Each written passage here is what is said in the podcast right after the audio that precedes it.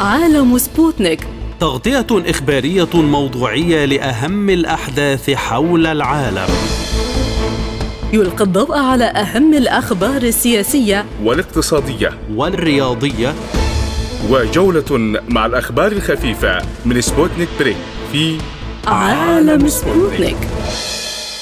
أهلا بكم في حلقة جديدة من عالم سبوتنيك. يسعد بصحبتكم فيها أحمد أحمد وعبد الله حميد. البداية دائما بأبرز العناوين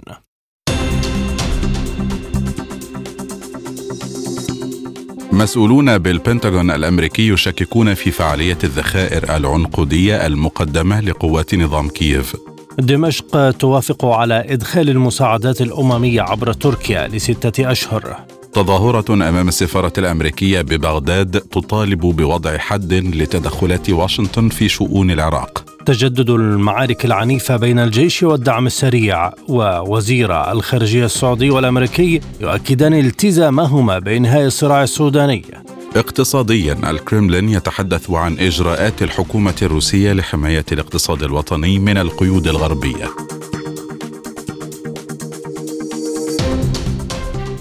إلى التفاصيل. نقلت وسائل إعلام غربية عن مصادر في البنتاغون أن مسؤولين ومحللين أمريكيين قدموا رأيهم بفوائد الذخائر العنقودية المقدمة لقوة كييف وخرجوا مشككين في جدواها أمام الدفاعات الروسية.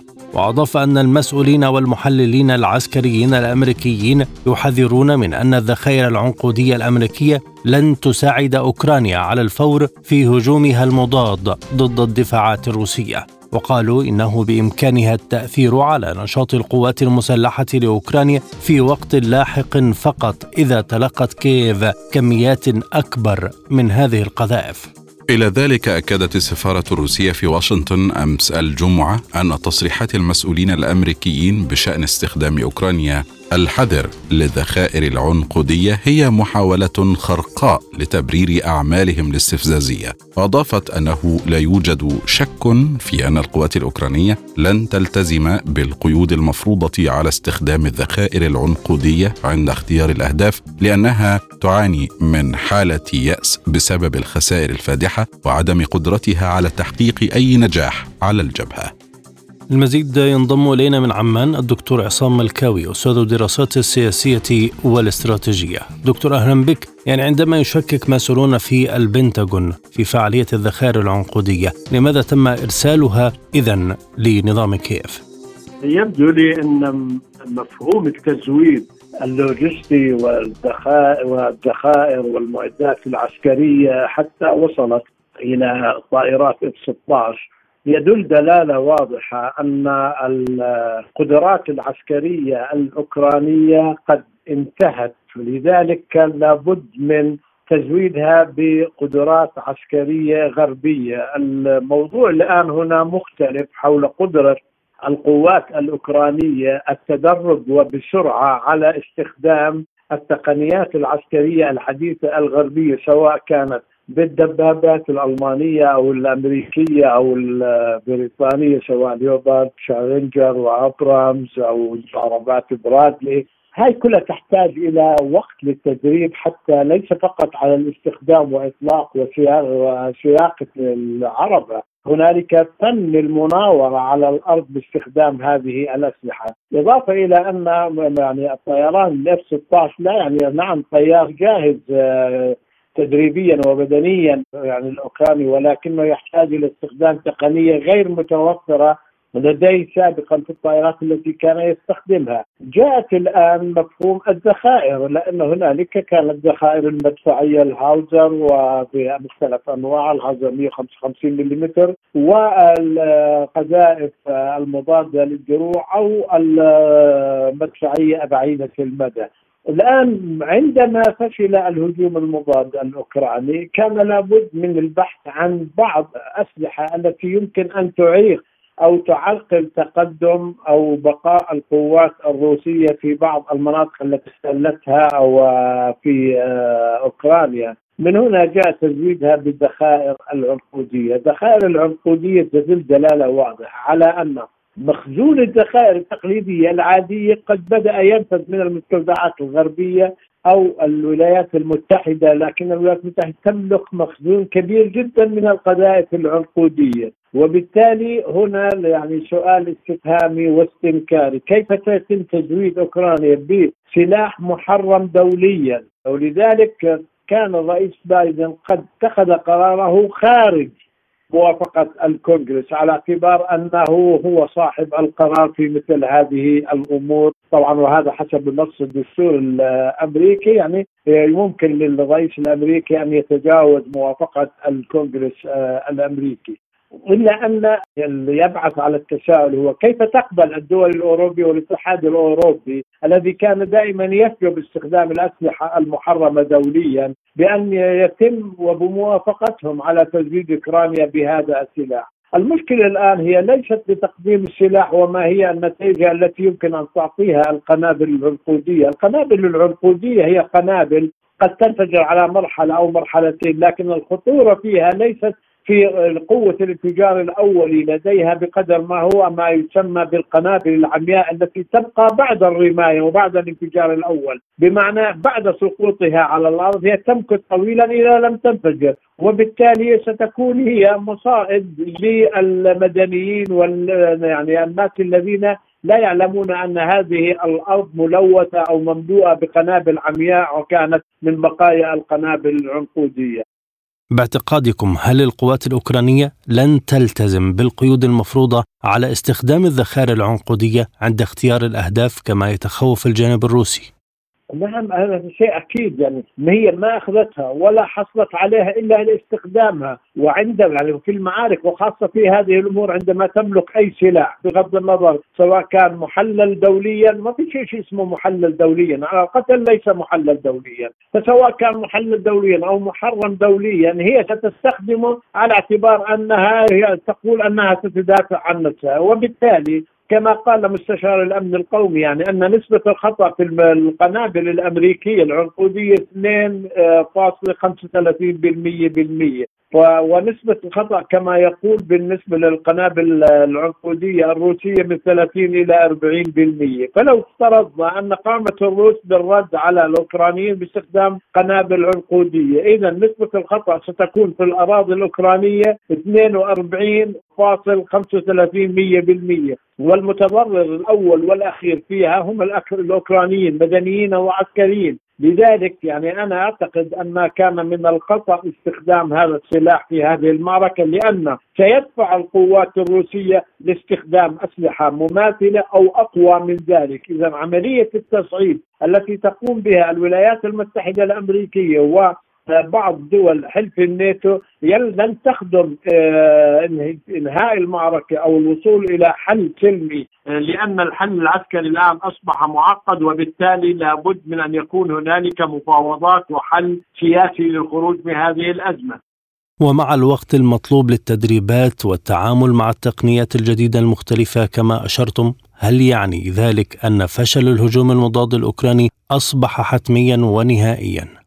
يعني أنا خليك يعني أحكي من الناحية العسكرية. عادة الهجوم المضاد دائما يعد له مع بدايه المعركة. بمعنى أن هنالك هجوم رئيسي وهنالك هجوم تضليلي وهنالك هجوم مضاد. الهجوم المضاد لا يستخدم إلا بعد أن يتم يعني الاستيلاء على كثير من الأراضي لدولة ما. وبالتالي تكون جاهزة لهذا الهجوم. وإذا يعني إذا استمر الهجوم المضاد أكثر من فترة يعني وجيزة وليس يعني أنا أعتقد أنه سيكون مصيره الفشل لأن الهجوم المضاد هو هجوم فجائي يستهدف أيقاف القوات المعادية أو المهاجمة وبالتالي إعادة الاحتلال أو الاستيلاء وإرجاع الأرض كما كانت عليه، أما بعد هذه المدة الطويلة فأعتقد أنه الآن ليس هجوما ومضادا هو عبارة عن كر وفر وهي مثل ما يعني يقول مثل في الأمور العسكرية هو النزع الأخير في المعركة. لكن ما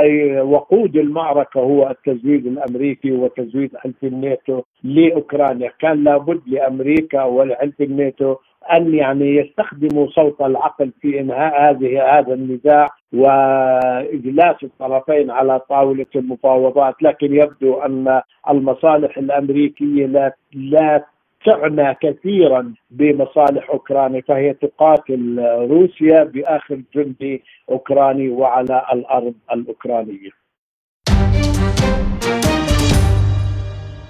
سمحت الحكومة السورية للأمم المتحدة باستخدام معبر حدودي مع تركيا لمواصلة إيصال المساعدات إلى شمال غرب سوريا لستة أشهر أخرى بعدما فشل مجلس الأمن في تجديد التفويض لعملية توصيل المساعدات. وكتب بسام الصباغ سفير سوريا لدى الأمم المتحدة في رسالة لمجلس الأمن الخميس الماضي. قال فيها إن تسليم مساعدات الأمم المتحدة يتعين أن يجري بالتعاون والتنسيق الكاملين مع الحكومة السورية. وأضاف أن حكومة سوريا اتخذت القرار السيادي بمنح الأمم المتحدة ووكالاتها المتخصصة الإذن باستخدام معبر باب الهواء. وتقول روسيا وسوريا إن العملية تنتهك سيادة سوريا وسلامتها الإقليمية وأنه ينبغي إيصال المزيد من المساعدات من داخل البلاد. وكان مقررا الاثنين الماضي أن يصوت مجلس الأمن التابع للأمم المتحدة على تمديد العملية الإغاثية من تركيا لتقديم المساعدة لعدة ملايين من الأشخاص في شمال غرب سوريا لكن المجلس فشل في تجديد التفويض بعد رفض موسكو. للمزيد ينضم إلينا من دمشق الكاتب والمحلل السياسي غسان يوسف. سيد غسان بعد التحية بداية ما أسباب هذه الموافقة رغم فشل مجلس الأمن في تمديد مهمة الأمم المتحدة للإغاثة. يعني دمشق تعتبر نفسها معنيه بمواطنيها سواء كانوا في المناطق التي خارج يعني التي هي خارج سيطرة الدولة أو في المناطق التي هي تحت سيطرة الدولة. وعندما فشل مجلس الامن يعني في التمديد لستة أشهر حسب ما كانت يعني ما كان هو معمولا به وما وحسب المشروع الروسي رأت الدولة السورية أن تبادر بحسن أمنية وتبلغ الأمم المتحدة ولكن بشرط يعني أن يكون تحت إشراف الدولة السورية بالتوافق مع كل من الصليب الأحمر الدولي والهلال الأحمر العربي السوري. وطبعا لابد أن يكون هناك تعاون من الدولة السوريه آه، التركية باعتبار أن تركيا آه، هي آه، يعني الدولة المقابلة للدولة السورية في المعبر. وهذا يشرعن يعني السيادة السورية على معابرها ويعيد الأمور إلى نصابها قبل 2014 وتعرف يعني بأن ميثاق الأمم المتحدة يؤكد بأن إدخال أي مساعدات إنسانية إلى أي بلد يجب أن يتم بموافقة الدولة آه، الرسمية وسوريا هي الآن عضو في الأمم المتحدة ويجب أن تمر هذه المساعدات آه، ضمن آه، يعني الأراضي السورية وأيضا بموافقة الدولة السورية. هل سيكون إدخال المساعدات بالتنسيق بين الحكومة السورية والأمم المتحدة كما اشترطت دمشق؟ يعني من واجب الأمم المتحدة أن تتعاون مع الدولة السورية باعتبار أن الدولة السورية هي الدولة العضو في الأمم المتحدة ويجب أن تدخل هذه المساعدات بموافقتها وبالتعاون معها. ولكن أنا آه، يعني قلت لك منذ عام 2014 درج درجوا على إدخال المساعدات من خارج آه، يعني سيطرة الدولة باعتبار أن الأوضاع الأمنية كانت لا تسمح آه، بذلك. اليوم يعني أصبحت الدولة السورية تسيطر على أغلب المناطق. الدولة السورية هي التي يجب أن يعني تراقب هذه المساعدات. ولكن أنا لا أعتقد يعني بأن الأمم المتحدة سوف توافق لأن هناك يعني ثلاث دول في مجلس الأمن هي دائمه العضويه وهي يعني قدمت المشروع السويسري البرازيلي الذي كان يريد التمديد تسعة أشهر وفشلوا في ذلك. وهم أيضا يعني آه، يريدون أن تدخل هذه المساعدات آه، بدون رقابة الحكومة السورية أو المنظمات الإنسانية. وأيضا يريدون أن يدخلوا هذه المساعدات للمنظمات الإرهابية كهيئة تحرير الشام والمنظمات الإرهابية الأخرى.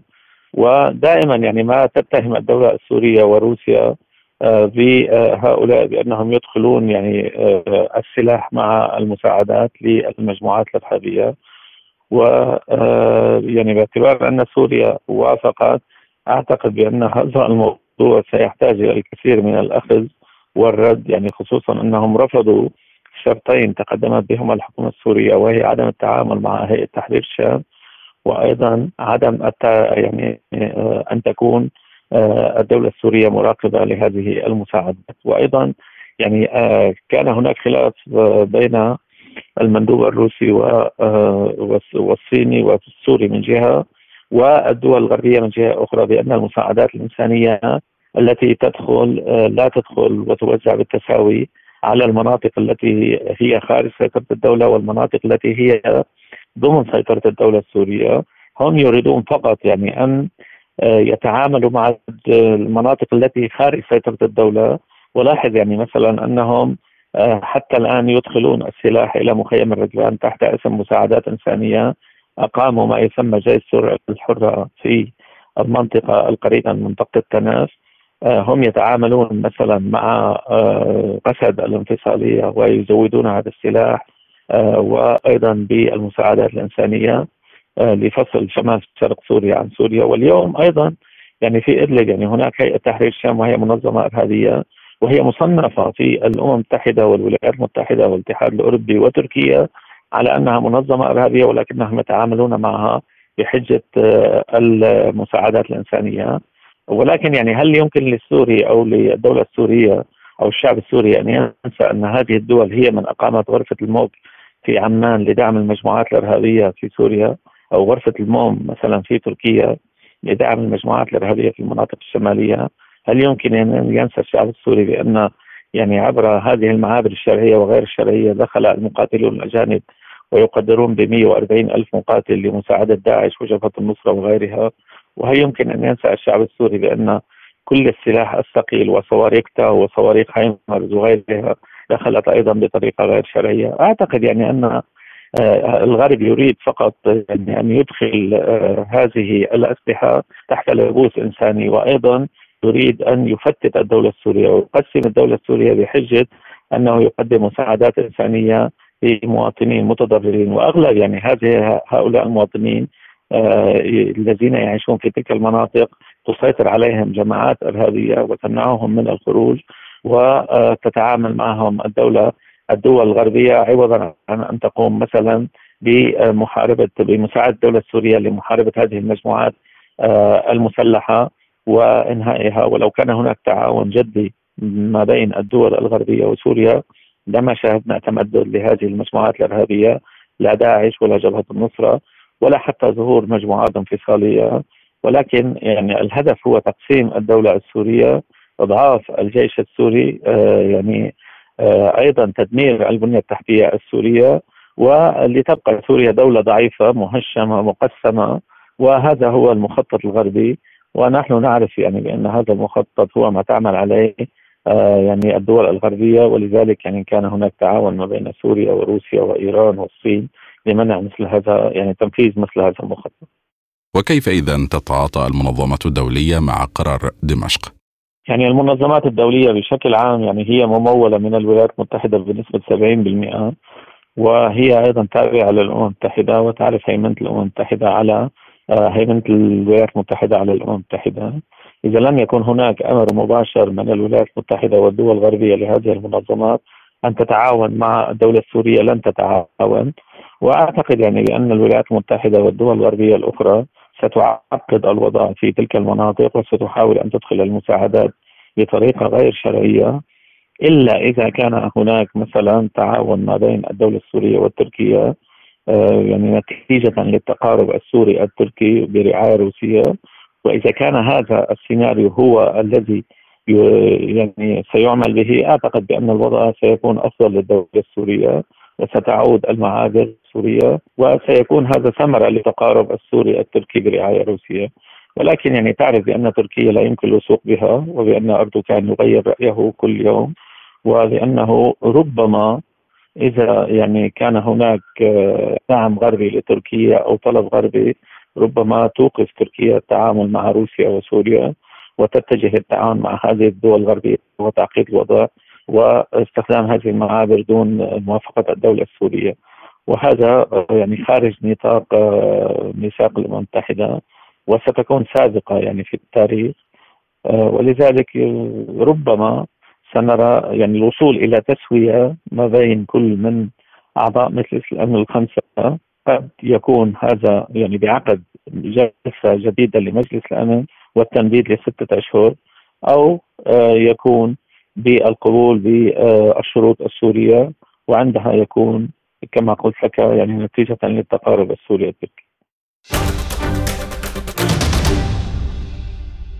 أكد وزير الخارجية السعودي فيصل بن فرحان ونظيره الأمريكي أنتوني بلينكن خلال اتصال هاتفي التزام بلديهما المشترك بإنهاء الصراع المدمر في السودان وتلبية الاحتياجات الإنسانية الملحة للشعب السوداني إلى ذلك أعلنت قوات الدعم السريع الاستيلاء على 130 مركبة عسكرية تابعة للجيش السوداني بعد معارك عنيفة في محيط العاصمة الخرطوم. ولم تصدر قوات الجيش السوداني بقيادة الفريق عبد الفتاح البرهان تعقيبا رسميا على ما ذكرته قوات حميتي في بيانها.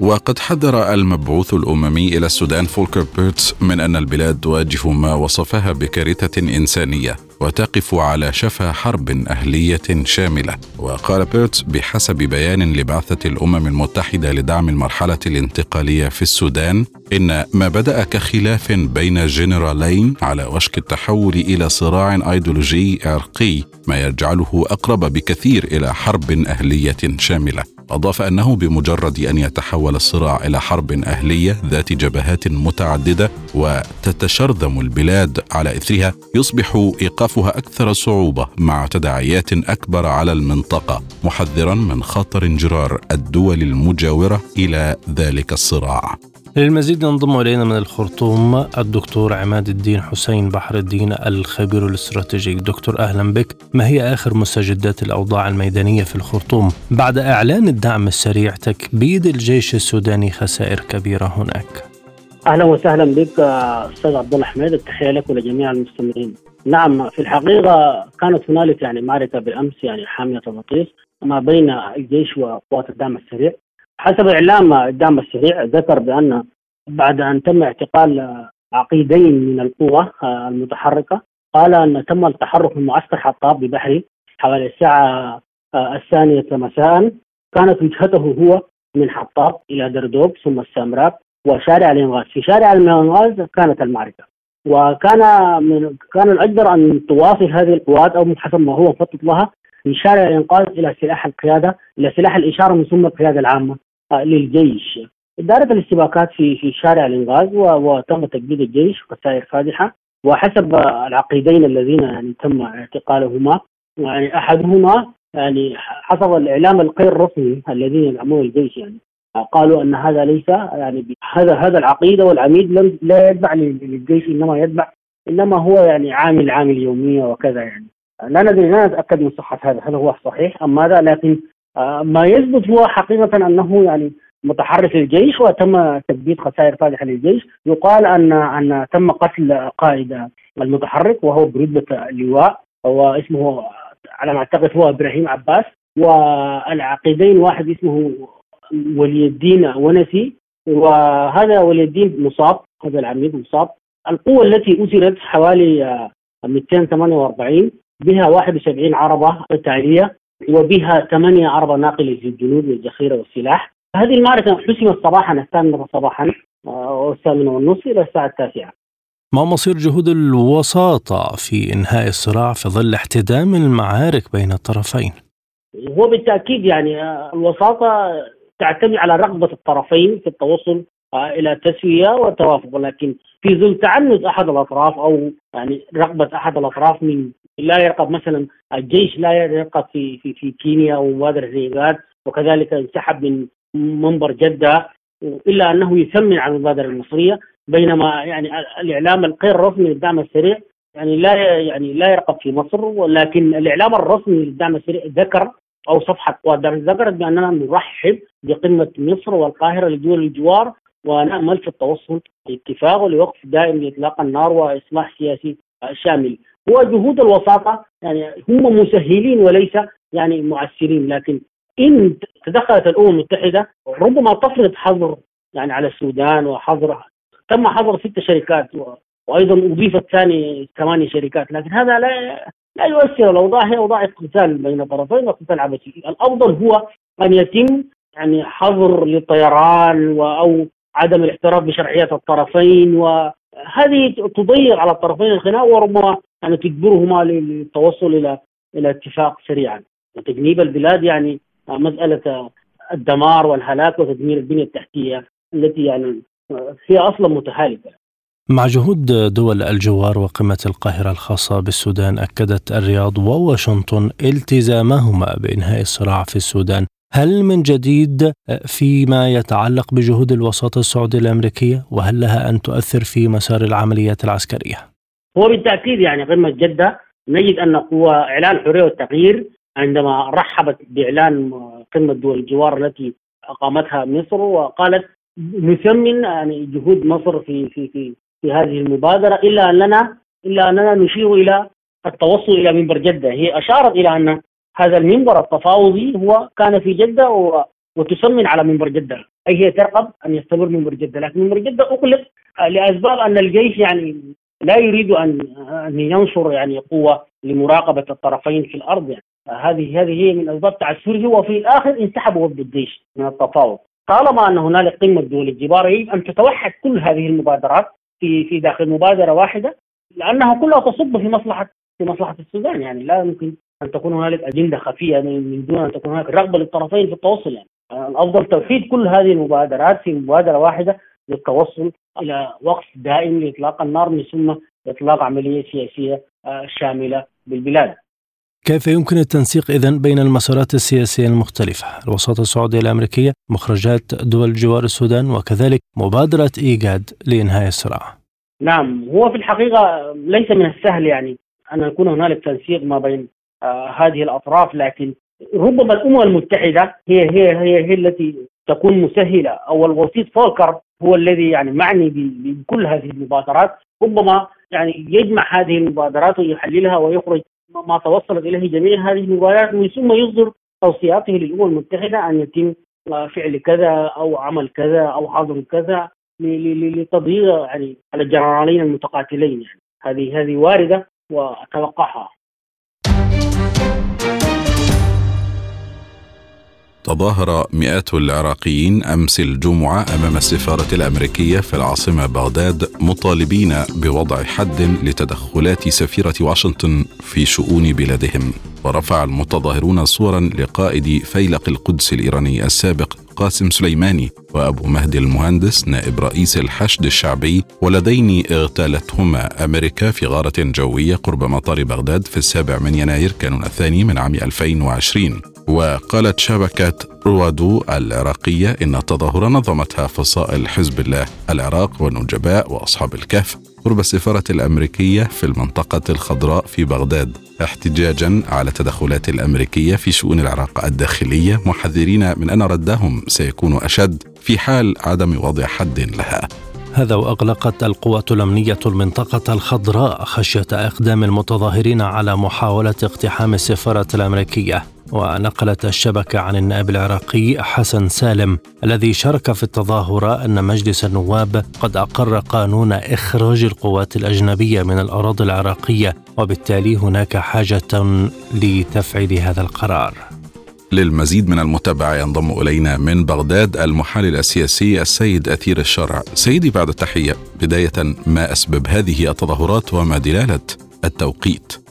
التدخلات الأمريكية بواسطة السفيرة إلينا رومانسكي وحتى بعض آه، يعني الشخصيات داخل السفارة بدأت تأخذ منحنى خطير جدا ربما لا يروق إلى معظم فصائل المقاومة وحتى الحركات الموجودة آه، داخل العملية السياسيه وخارج العملية السياسية، هناك بعض التحديات التي حصلت خلال الفترة السابقة منها تحديات خطيرة وربما تهديدات بتصفية بعض قادة الفصائل أو ربما آه، يعني آه، استمرار طلب آه، تجريد الفصائل من سلاحها. هذا أمر أزعج العديد من الفصائل. كون أنه لا يوجد ثقة ما بين الفصائل المنضوية بالعملية السياسية والغير منضوية. الولايات المتحدة الأمريكية تريد أن تنتزع سلاح الحشد الشعبي والمقاومة بصورة عامة. وتجريدها من سلاحها. لذلك اليوم آه، بطبيعة الحال هذا أمر غير مقبول على الإطلاق لأن هناك آه، شكوك وأيضا ربما تأكيدات على أن الولايات المتحدة الأمريكية وحلفائها داخل العراق يضمرون الشر لهذه الفصائل وليس فقط في العراق إنما في المنطقة عموما. لذلك حصلت هناك تظاهرات أو ربما كانت هناك إرادة لاقتحام السفارة الأمريكية ولذلك على أثر ذلك آه، تم غلق المنطقة الخضراء بالكامل وهذه التظاهرة ربما ستتبعها خطوات أخرى. آه، هناك وضع مرتبك وأيضا هناك شكوك بأن تكون هناك أو تكون سيناريوهات على غرار ما حصل للشهيدين سليماني وأبو مهدي المهندس على حادثة المطار. لذلك الكل يخشى من تصعيد وتوتر الموقف رئيس الوزراء يحاول أن لا تحصل مثل هكذا سيناريوهات في عهده. وطبعا فصائل المقاومة نقول ليس لا نقول كل إنما بعض فصائل المقاومة لا تريد للولايات المتحدة الأمريكية أن تستمر في تدخلاتها بالشأن الداخلي أو تهديد قادة المقاومة وفصائل المقاومة بكل حال من الأحوال. لأنه اليوم آه، اللعب على أوتار داعش ما زال آه، الولايات المتحدة الأمريكية ما زالت تلعب على وتر داعش. وأيضا تحذر من عودة داعش إلى المشهد آه، الأمني. وطبعا كما تعلمون بأنه الحيث الشعبي وأيضا قواتنا الأمنية بصورة عامة هي من آه، يعني ردعت آه، تنظيمات داعش الإرهابي وحيدت الكثير من قياداتها. لكن تكرار التحذيرات من عودة داعش هذا يعني بالتأكيد له مآلات أخرى. ربما هناك أيضا تحذيرات من قبل الولايات المتحدة الأمريكية أو تهديدات بأنه داعش ما زال موجود وربما آه، يتكرر سيناريو 2014 وما إلى شابه ذلك. لا يمكن تحقيق آه، مراد الولايات المتحدة الأمريكية بنزع سلاح آه، الحشد الشعبي أو فصائل المقاومة. ذلك هذا الأمر ما أزعج الطرفين يعني الولايات المتحدة الأمريكية وأيضا فصائل المقاومة الغير راغبة ببقاء التدخلات الأجنبية بصورة عامة وخصوصا الأمريكية داخل العراق وهذه التظاهرات أستاذ أثير بالسيناريوهات التي أشرتم إليها من الذي يقف خلفها؟ آه، نعم آه، يعني قادة المقاومة الرافضين الرافضين لبقاء الولايات المتحدة الأمريكية وأيضا الرافضين لأن تكون هناك أن يكون هناك تعاون ما بين العراق وبين الولايات المتحدة الأمريكية. هناك آه، كما تعلمون تدخلات خطيرة بالشأن الداخلي وهناك تحركات للسيدة إلينا رومانسكي سفير حقوق العادة للولايات المتحدة الأمريكية بالشأن الداخلي العراق واجتماعاتها المتكررة. لا يمكن أن نقول من يقف وراها إنما العديد من قادة فصائل المقاومة آه، الرافضين لبقاء القوات الأمريكية في العراق أو التدخلات الأمريكية في العراق. هم من آه، يعني آه، يعني حصلت أو من نظموا هذه التظاهرات. آه، وأنا قلت لك إذا بقي الأمر كما هو عليه بالتأكيد. أنا أعتقد إنه جميع القادة الشيعة يؤيدون آه، هذه التظاهرات باطنا وظاهرا ربما لا يتم إعلان إنه نحن مع هذه التظاهرات. لذلك يمكن أن نقول بانه جميع قادة القادة الشيعة وحتى بعض القادة من بعض المكونات الرافضين للتدخلات الأمريكية هم وراء ما يحصل وهم يدعمون هكذا تظاهرات آه، آه، والتظاهرات التي حصلت يوم أمس بالتأكيد آه، يقف خلفها العديد من القاده السياسيين أيضا الذين يخشون يعني تغيير موقف الولايات المتحدة الأمريكية على غرار ما حصل خلال الفترات السابقة.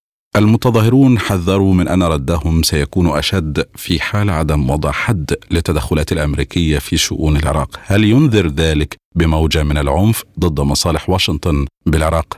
نعم بالتأكيد. هكذا سيناريو موجود والفصائل المقاومة تمتلك العديد آه، من آه، سيناريوهات الرد وربما يعني ليس فقط مصالح الولايات المتحدة الأمريكية الموجودة في العراق إنما في عموم المنطقة. بعض فصائل المقاومة الرافضين للتدخلات الأمريكية في العراق لديهم القدرة على أن تكون هناك أهداف كثيرة للمصالح الأمريكية وربما بعض ال ال يعني الأحداث حصلت أو آه، يعني مواقع الاستهداف أو القصف حصل فعلا ولم يتم الإعلان عنه. آه، لذلك بالفعل يعني هناك قدرة عالية وأيضا آه، الصواريخ التي تمتلكها بعض فصائل المقاومة هي موجهة ضد المصالح الأمريكية والولايات المتحدة الأمريكية تعلم جيدا. لذلك تركز على نزع, نزع سلاح فصائل المقاومة والحشد الشعبي خشية من تهديد مصالحها في العراق وفي المنطقة. لذلك نعم نقول إذا آه، استمر الوضع كما هو عليه ولم تتخذ الولايات المتحدة الأمريكية خطوة عدم التدخل فالأمور ذاهبة إلى مواجهات وربما حرب صواريخ جديدة أو آه، يعني الوضع يسوء وحتى أنه آه، لن تحصل انتخابات آه، في ديسمبر المقبل هل ينعكس ما يحدث على العلاقات الأمريكية العراقية؟ يعني اليوم بعض القادة السياسيين يحاولون أن لا يحصل سيناريو المواجهات لكن بطبيعة الحال هناك اختلاف وخلاف في وجهات النظر بين القادة العراقيين سواء الوضع السياسي والوضع ما يخص الوضع حاليا الذي ربما طرأ إلى إلى الواقع أو حصل هذا الأمر بالتأكيد. هناك اختلاف بتواجد القوات الأمريكية ولذلك هذه التدخلات ستكون يعني ربما أشد خلال الفترة المقبلة إذا ما لم يتفق الجميع، هناك جلسات عديدة حصلت واجتماعات بين قادة القادة السياسيين. يعني البعض لم ترق له ما تم طرحه في في اللقاءات. يعني السيناريوهات الممكنة الحصول إنه تكون هناك بعض الهجمات بالطائرات أو بالصواريخ على مواقع بعض الفصائل أو ربما استهداف مباشر لبعض قادة الفصائل، المواقع المهمة بالنسبة للولايات المتحدة الأمريكية. بالتأكيد سوف تحصل هناك مواجهات يعني مباشرة أو غير مباشرة خلال الفترات المقبلة، الولايات المتحدة الأمريكية يبدو أنها عازمة على وضع حد للاستقرار في العراق قبيل الانتخابات الأمريكية، لذلك أصبح من المهم أن يستقر العراق وعدم تكرار سيناريو أفغانستان هو ما يعني له أهمية بالنسبة للولايات المتحدة الأمريكية. ونعتقد أنه هناك ربما مشكلات ستحصل لا سمح الله خلال الفترة المقبلة إذا ما لم يتم وقف للتصعيد وإذا لم يتم تدخل بعض القادة السياسيين الذين لهم تأثير فعلي على قادة المقاومة العراقية. لذلك نقول إنه ربما الوضع يسوء لا سمح الله إذا ما استمر الجانبان على التصعيد واستمرت الولايات المتحدة الأمريكية بتوجيه الحكومة أو ربما طلب من الحكومة بتنفيذ بعض السيناريوهات التي تروق لها خصوصا إنه يعني بعض دول الجوار الولايات المتحدة الأمريكية تلعب على وتر الخدمات الكهرباء مثلا وتضغط على الحكومة بتنفيذ بعض القرارات أو بعض التوجيهات التي لا تروق إلى يعني بعض القادة السياسيين أو بعض قادة الفصائل الذين يحاولون وقف تمادي الولايات المتحدة الأمريكية وتدخلها بالشأن العراقي. ولماذا لم يتم حتى الآن تفعيل قرار البرلمان بإخراج القوات الأجنبية من العراق؟ هذا القرار يعني ربما له أبعاد أخرى. يعني سمعنا من بعض السادة النواب إنه رئاسة البرلمان لم توقع على هذا القرار، هذا القرار تم التصويت بشأنه داخل قبة البرلمان خلال دورتين. وربما هذا القرار لن ينفذ أو لم يدخل حيز التنفيذ بواسطة السلطة التنفيذية. وطبعا السلطة التنفيذية غير ملزمة بتنفيذ هذا القرار العديد من الاعتبارات. لكن ما علمناه أنه لم يتم توقيعه من قبل رئاسة البرلمان وطبعا هذا جاء بعد ضغوط خارجية بالتأكيد لذلك لم يتم تنفيذ هذا القرار من قبل السلطة التنفيذية لأنه لم يوقع أصلا من رئاسة البرلمان. قال المتحدث باسم رئاسة روسيا ديمتري بيسكوف إن السلطات تتخذ إجراءات لحماية الاقتصاد والشركات الروسية ذلك في ظل إجراءات لعدد من الدول ضد روسيا. قال بيسكوف للصحفيين إن الحكومة الروسية تتخذ إجراءات على خلفية الإجراءات العدوانية غير المسبوقة ضد موسكو من قبل بلدان أخرى. لافتا إلى أن روسيا تتخذ تدابير لحماية اقتصادها وحماية شركاتها في المقام الأول مؤكدا أن هذه هي الطريقة التي يجب التعامل بها مع القيود.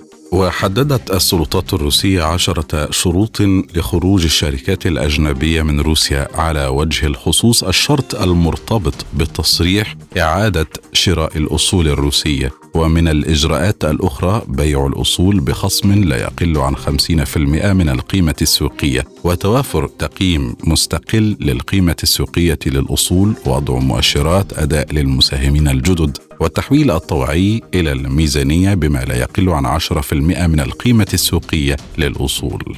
للمزيد من المتابعة ينضم إلينا من بيروت الخبير الاقتصادي الدكتور محمد موسى. دكتور أهلا بك. ما هي طبيعة هذه الإجراءات التي اتخذتها موسكو لحماية اقتصادها من العقوبات؟ لا شك اولا بعد أن نحيي مستمعي سبوتنيك أن سياسة الردع من خلال العقوبات التي ينتهجها الغرب مع موسكو لا زالت مستمرة تعتمد على المدى الزمني للعمليات العسكرية الذي فاق ال 15 شهرا. لا شك أن هذه العقوبات وإن أتت بثمارها بشيء ما إلا أن روسيا حتى الساعة تفادت الانهيار لا زالت تمتلك القدرة على الصمود وإن كان هناك شيء من التراجع أو الركود دعني أبدأ هذا الكلام لاسجل أن هذه الإجراءات جاءت بطبيعة دفاعية للحكومة الروسية نتيجة العقوبات الغربية المتوالية على موسكو منذ انطلاق الحملة العسكرية. هذه الإجراءات تحمل في طياتها جملة إجراءات لحماية الاقتصاد الوطني الروسي من هذه التداعيات العقوبات وتشمل يعني فرض مزيد من القيود على الشركات المتواجدة أساسا في موسكو وما زالت. يعني دعني أشير إلى أن هناك من أصل حوالي 1400 شركة كانت بداية آه الأزمة ليلة اليوم لا زال هناك ما يفوق ال 1150 شركة أوروبية. ولكن الخطير في الموضوع آه عبد الله أن هناك 36% منهم نتيجة العقوبات ابدوا استعدادهم للخروج، لذلك عمدت موسكو إلى جملة إجراءات تحدث عنها السيد بيسكوف. تبدأ من أن بيع أصول هذه الشركات سيتم أوكي ولكن بحسم حوالي 50% من القيمة السوقية، ودعني أسجل هنا أن القيمة السوقية المعنية هنا ستقدرها جهات مستقلة ولا تعني القيمة السوقية قبل انطلاق الحملة. وبالتالي ستحكم على هذه الشركات بخسائر هائلة وبالتالي موسكو تحذر هذه الشركات بمكان ما من باب حماية الاقتصاد أنها عليها البقاء وإلا عليها التوجه نحو خسائر كبرى. إلى أي مدى يمكن أن تنجح هذه الإجراءات في حماية الاقتصاد الروسي برأيك؟ آه المعادلة هنا كما نقول السهل الممتنع، لا تمتلك موسكو الكثير من الأوراق إلا الدفاع عن اقتصادها كما الدفاع عن أراضيها والدفاع عن سيادتها وبالتالي تعمد إلى هذه الإجراءات، سؤال نجاحها أم لا يعتمد على جملة إجراءات سابقة، دعني أشير على سبيل المثال أن خرجت مجموعة شركات ببداية الأمر. كماكدونالدز، شركات الترفيه، خرج مجموعة من شركات الطاقة، شركات التكنولوجيا، إلا أن الروس استبدلوا ذلك بشركات على المستوى الوطني لأنه لم يكن هناك سوى الاستثمار بالعلامة التجارية، أما وأن هذه الشركات قد عمدت إلى الخروج فإن تمكنت موسكو من استخدام علاقتها بتحالفها المتين مع الصين وبشيء ما مع الهند لتفادي هذه العقوبات بخروج هذه الشركات لبقاء سلاسل التوريد لنوعية هذه الشركات، أعني على سبيل المثال التكنولوجيا المتطورة، الإلكترونيات، سلاسل توريد أشباه الموصلات والرقائق الإلكترونية، أعتقد إذا استطاعت موسكو من خلال تحالفها مع التنين الصيني ومع الهند الصاعدة في استمرار هذا التعاون وهذا التحالف الاستراتيجي لإمدادها بما سيخرج منه الشركات الغربية ستستطيع موسكو بمكان ما يعني تجاوز عقبات هذه هذا الخروج ولكن كل ذلك يعتمد على الوقت وعلى كيفية التصرف اولا بأول مع ما سيجري في قادم الأيام. هل يتجاوز الاقتصاد الروسي أثر العقوبات الغربية المفروضة عليه؟ بداية اسمح لي أن أشير عبد الله أن الاقتصاد الروسي ليس وحده يعاني فهذه العقوبات لم تعاني منها موسكو وان تضرر الاقتصاد الروسي ولكن هل أحد يستطيع أن يقول أن اليوم العالم ليس في أزمة ديون؟ هل يستطيع العالم كله أن يقول ليس هناك أزمة تضخم وأزمة تمويل وأزمة ثقة في كل دول الغرب وأزمات على المستوى السياسي والأمن الاجتماعي؟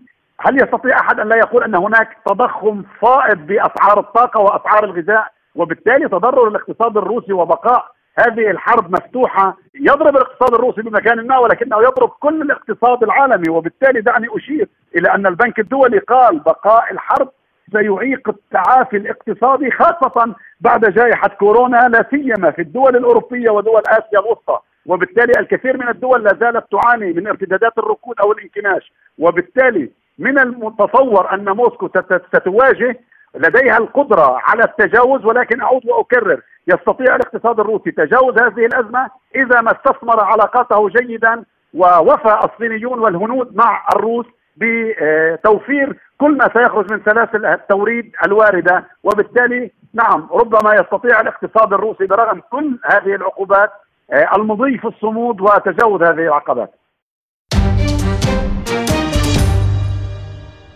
والآن جولة حول العالم. دمرت القوات المسلحة الروسية مستودعا عسكريا للقوات الأوكرانية في مدينة زابوروجيا بحسب ما أعلنه رئيس الحركة الشعبية نحن مع روسيا. في المدينة فلاديمير روغوف. وفي تصريحات مع وكالة سبوتنيك قال روغوف إن ضربة دقيقة استهدفت مستودعا عسكريا لمسلحين أوكرانيين في زابروجيا بموقع احتلوه منذ مدة ما أدى إلى تدميره موضحا أن قصف المخازن الواقعة خلف خطوط العدو سيقلل من عدد القصف على المدن السلمية في الجزء المحرر من المنطقة. أعلنت وزارة الدفاع الروسية اكتمال التجنيد الربيعي الروسي وإرسال 147 ألف شخص إلى القوات المسلحة والتشكيلات العسكرية الأخرى.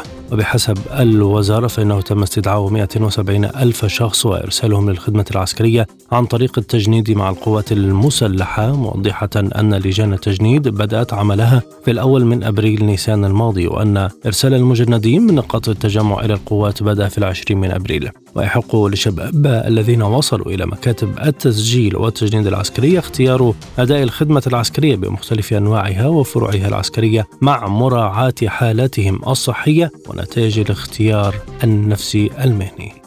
اقتحمت القوات الإسرائيلية عدة مناطق في محافظة نابلس بالضفة الغربية وأطلقت قنابل الغاز والصوت باتجاه المواطنين في منطقتي شارع المساكن وبعض أحياء بلدة عسكر. وصلت القوات الإسرائيلية إلى نابلس عبر شارع وادي البدان وتمركزت في الشارع الرئيسي بجوار مخيم عسكر. وأصاب الجيش الإسرائيلي عشرات الفلسطينيين بالرصاص المعدني المغلف بالمطاط والاختناق وقنابل الصوت خلال قمعه مسيرات ضد الاستيطان في قرية أم صفا شمال غرب رام الله. ألقت القوات الإسرائيلية قنابل مسيلة للدموع باتجاه وفد إعلامي. كان يقوم بجولة برفقة عضو كتلة التنمية والتحرير النائب قاسم هاشم على تخوم مزارع شبع اللبنانية. وطلبت القوات الصحفيين بمغادرة المنطقة رغم وجودهم خلف ما يسمى خط الانسحاب في مزارع شبعة. وقال النائب قاسم هاشم إنه لا يوجد ما يسمى بخط الانسحاب ولا خطوط حمراء أمام الأجزاء المحتلة من الأرض. وكان مقطع مصور بثته قناة إسرائيلية أظهر ما قالت إنهم لبنانيين يخربون كاميرات مراقبة تم تركيبها عند بوابة فاطمة وهي معبر حدودي مغلق بين البلدين ما استدعى تعليقا من الجيش الإسرائيلي. أعلنت الولايات المتحدة الأمريكية أنها ستزيد من استخدام مقاتلاتها حول مضيق هرمز لحماية السفن من إيران. ونقلت وسائل إعلام عن مسؤول دفاعي أمريكي كبير قوله إن الولايات المتحدة سترسل مقاتلات F-16 إلى الخليج نهاية الأسبوع الجاري لتعزيز سرب مقاتلات A-10 الهجومية التي تجري دوريات فوق المنطقة منذ نحو أسبوع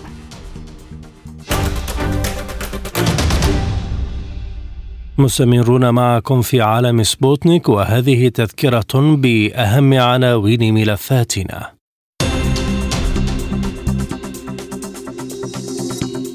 مسؤولون بالبنتاغون الأمريكي يشككون في فعالية الذخائر العنقودية المقدمة لقوات نظام كييف. دمشق توافق على إدخال المساعدات الأممية عبر تركيا لستة أشهر. تظاهرة أمام السفارة الأمريكية ببغداد تطالب بوضع حد لتدخلات واشنطن في شؤون العراق تجدد المعارك العنيفة بين الجيش والدعم السريع ووزير الخارجية السعودي والأمريكي يؤكدان التزامهما بإنهاء الصراع السوداني اقتصاديا الكرملين يتحدث عن إجراءات الحكومة الروسية لحماية الاقتصاد الوطني من القيود الغربية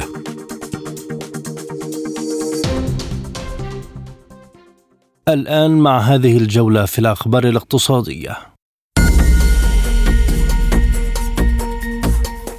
أعلنت المتحدثة باسم المنسق الأممي لمبادرة تصدير الحبوب اسم نيبالا في إسطنبول أنه سيتم إرسال سفينتي حبوب من أوكرانيا إلى تركيا في الأيام المقبلة قبل انتهاء صفقة الحبوب. وأضاف في تصريح لوكالة سبوتنيك أنه من المقرر إجراء تفتيش لسفينة واحدة يوم السبت عند مغادرتها الميناء الأوكراني لافتة إلى أنه يتم حاليا تحميل سفينة أخرى في ميناء أوديسا. إلى ذلك أكد المتحدث باسم الرئاسة الروسية ديمتري بيسكوف عدم صدور أي تصريحات فيما يتعلق بصفقة الحبوب عن الجانب الروسي. جاءت تصريحات بيسكوف تعليقا على ما تداولته وسائل إعلام نقلا عن الرئيس التركي رجب طيب أردوغان الذي قال إن الرئيس الروسي فلاديمير بوتين قد وافق على تمديد صفقة الحبوب. أعلن البنك الإيطالي المركزي أمس الجمعة أن الدين الوطني ارتفع بنحو خمسة مليارات يورو في مايو أيار الماضي مسجلا أعلى مستوى تاريخي له عند 2.8 تريليون يورو. من جهته اعتبر ماسيميليانو دونا رئيس الاتحاد الوطني للمستهلكين في إيطاليا ذلك بأنه رقم قياسي تاريخي آخر ومحنة كبيرة لإيطاليا إذ إن الزيادة المستمرة لأسعار الفائدة تتسبب في زيادة الدين الوطني الذي يتعين على الإيطاليين دفعه من ضرائبهم. وأضاف أنه إذا تم تقسيم الدين الوطني الحالي بين جميع الإيطاليين فسيكون لكل فرد مبلغ 47682 يورو وستدين كل أسرة بما يقرب 107500 يورو. وتابع أنه من المستحيل خفض الضرائب بينما يظل الدين القومي خارج نطاق السيطرة. وأشار إلى أن إيطاليا بحاجة لتغيير الهيكل الضريبي من خلال مساعدة الفئات الاجتماعية ذات الدخل المنخفض وزيادة الضرائب على الدخل المالي والأرباح الزائدة. أعلنت وزارة الكهرباء العراقية أن إنتاج الطاقة استقر مرة أخرى عند أكثر من 24 ألف ميجا وات بعد ارتفاع أحمال المنظومة الكهربائية. ونقلت وكالة الأنباء العراقية عن المتحدث باسم الوزارة أحمد موسى أن الزيادة في الإمدادات الغازية الموردة للمنطقة الجنوبية التي تم الاتفاق عليها كجزء من مقايضة النفط الأسود بالغاز ساعدت في هذا الاستقرار. وأضاف موسى أن هناك وحدات توليدية أخرى جاهزة للتشغيل وأنه إذا توفرت إمدادات الغاز المورد وزادت إطلاقاته فإنها ستسهم. في زيادة قدرة التوليد.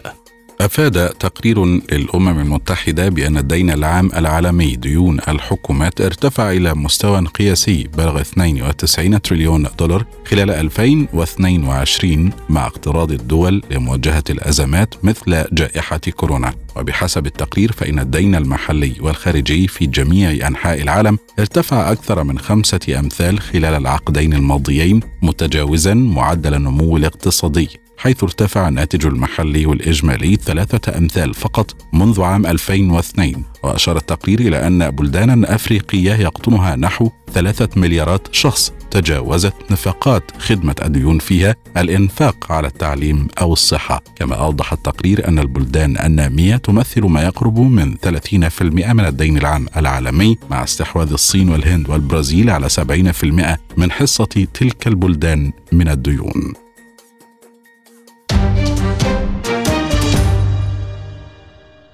هذه وقفة مع أخبار الرياضة. قرر الاتحاد الأوروبي لكرة القدم تغريم نادي برشلونة 500 ألف يورو ومانشستر يونايتد 300 ألف يورو. في أحدث جولة من المراقبة المالية باستخدام قواعد اللعب النظيف المالية وتم معاقبة برشلونة لعدم الإبلاغ بدقة عن أرباح جناها من التخلص من أصول غير ملموسة. لم يكن يجب أن تحتسب كدخل وفقا للقواعد التي أشار إليها بيان الويفا كما لم يحقق مان يونايتد هدفه بشأن إبرام أعمال كروية متوازنة ماليا وتتضمن انتقالات اللاعبين والأجور والضرائب الاجتماعية. وقضت اللجنة المالية للأندية التابعة للويفا أن مخالفة مان يونايتد ومثلها من نادي أبويل اليوناني وكونياسبور التركي هي عجز بسيط في الموازنة.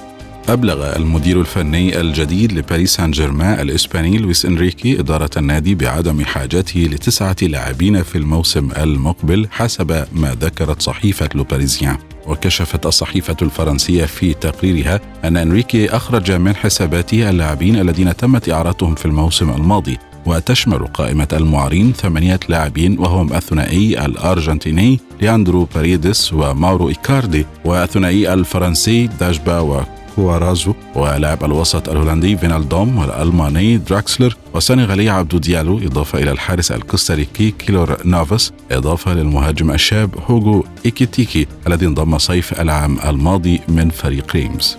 أعلن نادي الجزيرة الإماراتي لكرة القدم رحيل مهاجمه المغربي أشرف بن شرقي عن الفريق. ووجه الجزيرة الشكر لمهاجمه المغربي في تدوينة نشرها عبر حسابه الرسمي على تويتر. على كل ما قدمه نادي الوحدة فخر أبو ظبي متمنيا له التوفيق فيما هو قادم. ولم يكشف بن شرقي عن وجهته المقبلة إلا أن عددا من التقارير الصحفية أشارت إلى دخول نادي الزمالك المصري في مفاوضات قوية لعودة النجم المغربي إلى صفوف الفريق الأبيض. الذي سبق وأن دافع عن ألوانه من 2019 إلى 2022 تأهل الإسباني كارلوس ألكاراز المصنف الأول عالميا لنهائي بطولة ويمبلدون للتنس بعد تغلبه على الروسي دانيال ميدفيديف المصنف الثالث وفاز ألكاراز على ميدفيديف بثلاث مجموعات دون رد بواقع 6 3 و6 3 و6 3 أيضا. وبذلك يضرب ألكاراز موعدا في النهائي مع الصربي نوفاك ديوكوفيتش الذي تغلب على الإيطالي الشاب يانيك سينر بثلاث مجموعات دون رد بواقع 6 3 و6 4 و7 6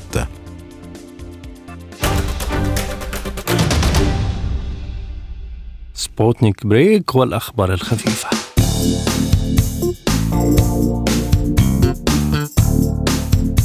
قال باحثون في معهد أبحاث الفضاء تابع لأكاديمية العلوم الروسية إن بعثة الفضاء الروسية لونا 25 ستهبط على سطح القمر قبل يومين من المحطة الهندية شاندريان ثلاثة على الرغم من أنها ستطلق الشهر المقبل.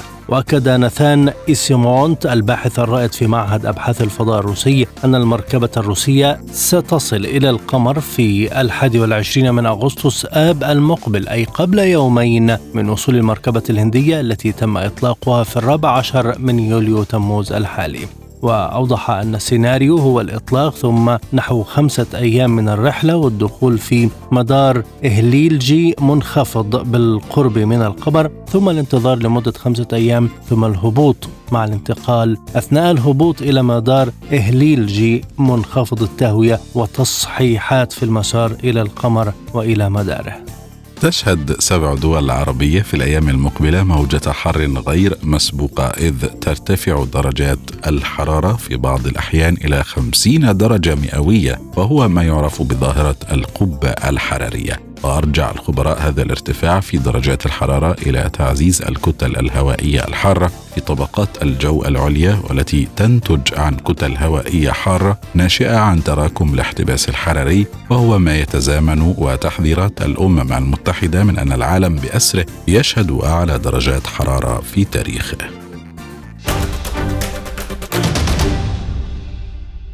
لا يبقى في هذه الحلقة سوى التذكير بأهم ملفات عالم سبوتنيك.